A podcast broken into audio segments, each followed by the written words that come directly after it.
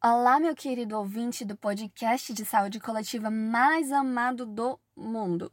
Sim, do mundo, porque só a minha opinião importa. Meu nome é Arielle, pode me chamar de Ari. E como é que você tá? Tô esperando você me responder. Que bom que tá tudo bem com você, porque comigo tá tudo bem também. Mas se você tiver respondido que tá mal, eu te digo que vai ficar tudo bem, tá bom?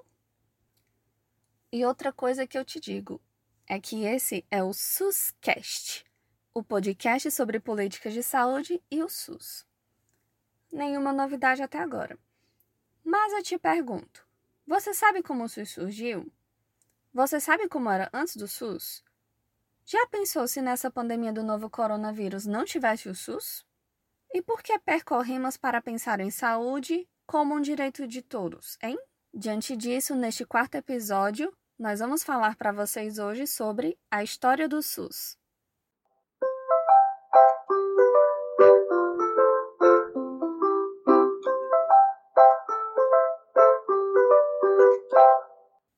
Vamos iniciar agora esse episódio passando a palavra para minha amiga Bárbara. Oi, gente! Eu sou a Bárbara, tudo bom com vocês? Então, continuando o nosso tema do nosso episódio, o cuidado à saúde das populações começou a ser pensado no período colonial, em meados de 1500. Nessa época, a medicina era exercida por profissionais de formação europeia, isso porque as grandes universidades estavam no continente europeu. E o público-alvo desse atendimento eram que eram as camadas mais altas da população. Então, quem não tinha dinheiro, os mais pobres no caso, se utilizavam de curandeiras, das ervas e da própria fé. Lá para 1808, com a chegada da corte portuguesa ao Brasil, teve-se a criação de duas instituições, a Fisicatura Mó e a Provedoria Mó. A Fisicatura Mó fiscalizava o exercício da medicina aqui no Brasil e a Provedoria Mó visava o quê? Garantir a salubridade dos serviços e também fiscalizava os navios. As consultas e os internamentos para as pessoas mais pobres é, davam-se por meio das Santas Casas, que são entidades filantrópicas, onde parte da verba hoje em dia é, provém de, de um meio público e a outra parte de um meio privado. E também, mais ou menos nessa época, vai eclodir as grandes epidemias, como a epidemia da febre amarela e a da varíola. O que tínhamos no período do Império, mais ou menos entre 1849 e 1851? Nós tínhamos a Junta Central de Higiene Pública, né, que seria uma espécie de polícia sanitária, que também fiscalizava o exercício da medicina e também fazia a inspeção da saúde dos portos, né? Fiscalizava os navios, que antes era feita pela provedoria móvel. Vocês lembram que eu falei anteriormente? E também fiscalizava a vacinação. Com a chegada da República, o que nós tínhamos aqui? A epidemia de peste bubônica, né? Teve a eclosão dessa epidemia. E aí teve a concentração de, de ações e segregação dos acometidos. Ou seja, é, para tentar é, controlar essa epidemia, houveram a separação das pessoas que foram acometidas por essa peste e segregaram essas pessoas da sociedade. Então, na época da República, predominavam também as doenças transmissíveis e endemias rurais, como a febre amarela, que eu já havia falado, a varíola, tuberculose e a sífilis também. No começo da República, os avanços que nós tínhamos pensado na saúde das pessoas foi o desenvolvimento de quê? Das vacinas. Então, resumindo, na República, nós tivemos algumas epidemias como a peste bubônica, também predominavam doenças transmissíveis e endemias rurais, como eu já havia falado, como a febre amarela, varíola, sífilis e tuberculose. E teve também a descoberta, né, o, o avanço que nós tivemos em saúde, foi o desenvolvimento das vacinas. Então, mas só em 1900 que teve o surgimento do Instituto Soroterápico Federal, em 1903, com a criação das campanhas sanitárias por Oswaldo Cruz, que tinha o objetivo de sanear o Rio de Janeiro, é que se deu origem ao modelo de sanitarismo campanhista, uma forma de prevenção que focava num determinado problema que acontecia numa determinada época e buscava fazer com que todos se vacinassem. Vou aqui tomar uma água e pedir para o professor Jacques continuar essa história para vocês, porque eu já fiquei foi com vontade de chorar de tanta mazela.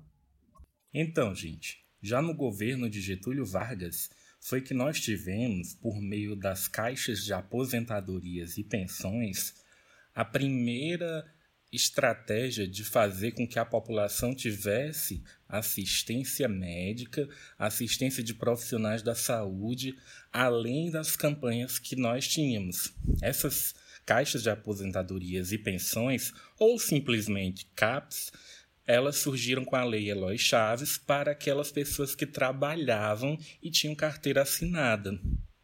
Então, a CAPES ela foi o embrião da Previdência Social. E aí colocava a saúde como uma parte dos benefícios que o trabalhador teria caso ele contribuísse com a Caixa de Aposentadoria e Pensão. Então, a gente teve as CAPs, as caixas de aposentadorias e pensões, para aqueles profissionais de uma categoria específica, e depois nós tivemos as IAPs, que foi uma unificação da CAPES, juntando as CAPES de todas as profissões do Brasil, para poder ter posteriormente uma unificação e o surgimento do Instituto Nacional de Previdência Social, que aí unificava todas as categorias profissionais e fornecia ao trabalhador assistência médica. E eu falei bem, ao trabalhador. Então nós tínhamos aquela pessoa que tinha o direito de ter assistência médica, muitas vezes até assistência odontológica também, mas ele tinha que ter uma carteira assinada, tinha que ter um vínculo profissional. Quem não tinha continuava no mesmo molde do que vinha acontecendo. Ou dependia das campanhas de prevenção de doenças que ocorriam com maior frequência no Brasil, ou então ficava mesmo à mercê das Santas Casas de Misericórdia quando tinha algum problema que fazia com que essas pessoas necessitassem de assistência médica um pouquinho mais invasiva. Essas campanhas, elas se fortificaram bastante, porque a princípio elas estavam muito localizadas no litoral do Brasil e depois elas foram adentrando e descobrindo que existia um Brasil para além do litoral. E aí, por meio dos serviços especiais de saúde pública, ou mais conhecida a Fundação CESP, houve uma atuação forte a partir de campanha de prevenção da malária, da febre amarela, é, especialmente nas áreas mais afastadas do litoral. Agora você pensa assim comigo: ah, mas será que a gente estava querendo levar de fato saúde para essa região mais interiorana, mais afastada? Em parte, né, pessoal? Podia ser que tivesse aquelas pessoas de coração puro que de fato estava querendo levar de alguma forma a saúde pública para aquelas ações.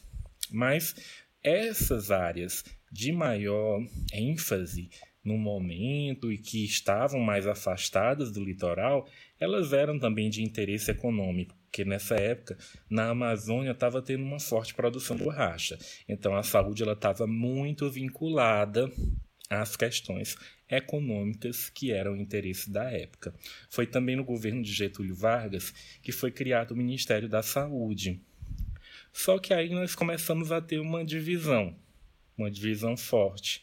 Porque apesar da gente ter um Ministério da Saúde, as ações de saúde elas eram divididas entre ministérios. O Ministério da Saúde ele cuidava mais dessa parte de campanha, nessa parte preventiva, por meio das campanhas de vacinação, as campanhas educativas, assim como as outras formas de prevenção da doença.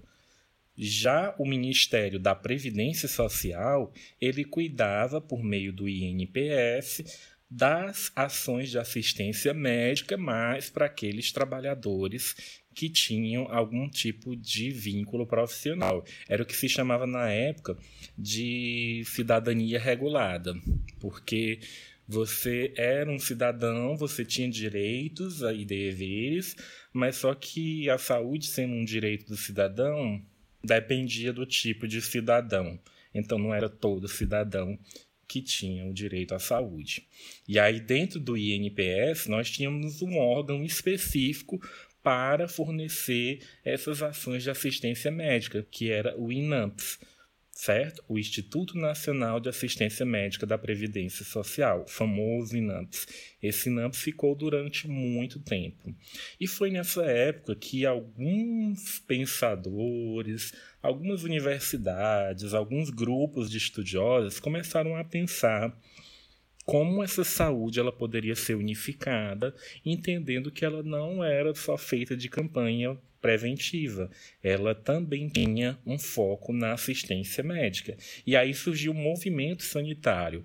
O movimento sanitário era uma forma de pensar uma democratização da saúde, ou seja, dar saúde para todo mundo, uma democratização também que viesse do próprio Estado e da sociedade. Então essas lideranças, elas assumiam o que foi primeiro um movimento, reuniões, discussões, pensamentos, para que depois, de fato, virasse uma reforma sanitária. E aí essa reforma sanitária ela avançou e ela teve como principal ponto a convocação da oitava Conferência Nacional de Saúde em 1986 oitava conferência. A gente teve a sétima, a sexta e, tive, e todas as outras. Só que as conferências elas tinham um caráter muito administrativo. Era o gestor que chamava todos os outros gestores e era uma coisa bem burocrática. Essa conferência de 86, a oitava, ela teve um diferencial, porque ela contou com as pessoas que eram as maiores interessadas pela democratização da saúde a população. Então, houve muito espaço para movimentos sociais populacionais, das pessoas que não eram necessariamente profissionais da saúde. E nessa conferência se discutiu o conceito de saúde amplificado, que não fosse só a ausência de doença biológica, a saúde como um direito da cidadania e dever do Estado, e a criação principalmente de um sistema unificado, que não precisasse ter esse binômio saúde que fosse parte da previdência social, que assistência médica fosse uma coisa e que as campanhas de ação coletiva seriam outras. Então a saúde ela deveria ser única. E aí foi pago para se pensar um sistema que fosse pautado pela universalidade, pela integralidade, pela descentralização e a participação da comunidade, com a separação total da saúde em relação à previdência. E aí se pensou o Sistema Único de Saúde, o SUS. Mas aí você acha que o SUS veio logo de cara assim, né? Não, senhores. Teve um período de transição. Essa conferência teve um impacto muito grande. Ela foi utilizada principalmente para ter uma base na Constituição que estava nascendo, uma nova Constituição que estava surgindo. Mas aí não veio logo o SUS. Foi um período de tentar, de certa forma, ampliar o atendimento do INAMPS para aquelas pessoas que também não tivessem é, nenhum tipo de vínculo, não fossem trabalhadores com carteira assinada. Então, o INAMPS ele passou a fazer convênio com os estados, com as secretarias estaduais, para ofertar serviços de saúde para as populações de forma geral, seguindo esses princípios que tinham sido discutidos na oitava Conferência Nacional de Saúde.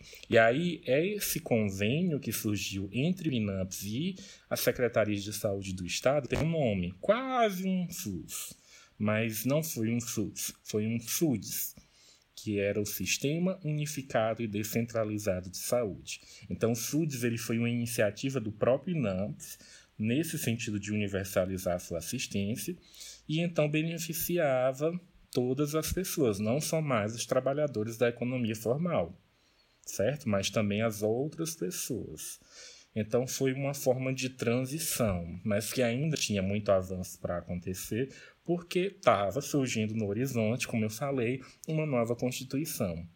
E aí, o que aconteceu depois, uh, vou deixar essa cereja do bolo para a Arielle contar. Fala aí, Arielle. Eu amo cerejas, eu amo bolo, ainda mais a cereja do bolo, mas isso não vem ao caso agora. Então vamos continuar. Foi promulgada no ensolarado dia 5 de outubro de 1988 a Constituição Cidadã, que aprovou a criação do Sistema Único de Saúde, reconhecendo a saúde como um direito a ser assegurado pelo Estado, título 8, da Ordem Social, capítulo 2, da Seguridade Social, seção 2, da Saúde, artigo 196 a 200. Saúde como direito social universal a ser garantido pelo Estado. Nessa Constituição, temos um trecho importante do artigo 198. Não são de jurídicas, mas acho que vale a pena citar que as ações e serviços públicos de saúde integram uma rede regionalizada e hierarquizada e constituem um sistema único, organizado de acordo com as seguintes diretrizes: 1. Um, descentralização, com direção única em cada esfera de governo. 2. Atendimento integral, com prioridade para as atividades preventivas, sem prejuízo dos serviços assistenciais. 3. Participação da comunidade. Esse é o artigo que cria o SUS. E por enquanto é isso, gente. Você vai ouvir um pouco mais dessa história a partir do próximo episódio.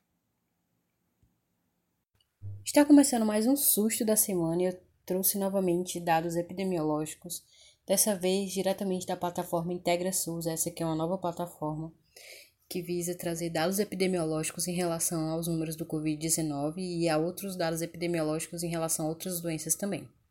Então, aqui no estado do Ceará já temos confirmados 3.306 casos de Covid, né? Estamos na marca de 189 óbitos e deixo aqui os meus sentimentos a todos os familiares dessas pessoas que vieram a falecer devido ao Covid-19. E temos também a taxa de letalidade de 5,7% já. Em relação ao número de testes que já foram realizados aqui no estado, temos que já foram feitos mais de 15 mil testes. Para ser mais precisa, 15.779 testes até a data de hoje, no caso, dia 19 de abril de 2020, né? E e já temos 9.999 casos ainda em investigação. Então, gente, o susto dessa semana, além de ter um informe epidemiológico né, de números assustadores sobre esse novo coronavírus, temos também uma informação que saiu no G1 sobre um brasileiro que mora no Equador, na cidade de Guayaquil, certo? Em que ele relata que há várias pessoas morrendo em casa, não se sabe se, há, se ainda é, são pessoas que apresentam realmente o Covid, mas há mais de 700 corpos, né, sendo recolhidos pelo governo. E o governo também está se responsabilizando pelo enterro dessas pessoas, mas a parte mais chocante desse brasileiro, ele relatando, é que há muitos urubus sobrevoando a região onde ele mora, né? Isso porque há um acúmulo muito grande desses corpos. E isso realmente é uma notícia assustadora, né? O, a cidade de Guayaquil, que é um dos, é uma cidade epicentro no Equador sobre os, os casos de Covid-19. E aqui encerramos mais um susto da semana. E agora vamos começar com o famosíssimo quadro Sucesso da Semana, que pelo menos de sucesso para mim foi eu ter conseguido achar notícias boas em meios ao caos, né? Porque, rapaz, vou te contar, essas semanas estão sendo pesadíssimas. É muito difícil a gente ver uma notícia boa. Mas estamos conseguindo, né, aos pouquinhos. A primeira delas é que o festival comandado pela Lady Gaga, que foi o One World Together at Home, levantou 127,9 milhões de dólares para as ações de cuidados e vítimas da Covid. E a live teve participações de artistas como Billie Eilish, Lizzo, Jennifer Lopez, do total arrecadado, 55,1 milhões de dólares vão para o Fundo de Resposta de Solidariedade Covid-19 e os outros 72,8 milhões de dólares vão beneficiar os atendentes locais e regionais. Temos uma no, outra notícia boa, que na verdade é mais uma esperança do que uma notícia boa, né? É que a vacina contra a Covid-19 pode ficar pronta em setembro. Não há certeza ainda que essa vacina esteja pronta em setembro, mas a professora Sarah Gilbert, da Universidade de Oxford do Reino Unido, fez, teve essa estimativa de que a vacina pode ficar pronta em setembro, pois os testes em humanos vão começar a ser feitos dentro de duas semanas. A outra notícia boa é que vai ter uma live dia 21, na terça-feira, de Sandy Júnior. Para mim, é uma notícia boa, tá bom, porque eu gosto de Sandy Júnior, fez parte da minha infância e acredito que dá de muita gente também. Agora, por último, mas não menos importante, adivinha o que a gente fez? Isso mesmo, nós fizemos um Twitter. O nosso usuário é Cash e você pode ir lá deixar dúvidas, sugestões, recadinhos do coração, marcar a gente memes também. E a gente fortalece a nossa amizade, o nosso vínculo. E é isso, espero que vocês tenham gostado da novidade e nos vemos por lá. E, gente, por enquanto é isso. Fiquem atentos aos próximos episódios do Suscast. Então, gente, estamos encerrando mais um Suscast, que é o nosso quarto episódio, certo? E gostaria de agradecer a audiência de vocês, pedir para que, se vocês tiverem dúvidas ou sugestões, falem conosco, seja pelo Twitter, nos marquem lá se vê alguma coisa engraçada com relação à saúde, SUS ou políticas de saúde, certo? E também peço que vocês se comuniquem com a gente, ou digam, ah, não tô gostando, ou digam, ah, eu tô gostando muito desse episódio, certo? Toda sugestão e crítica será muito bem-vinda, certo? Vocês podem falar com a gente pelo nosso e-mail, pelo nosso Instagram e agora pelo nosso mais novo meio de comunicação, que é o Twitter, certo? Muito obrigada, até mais!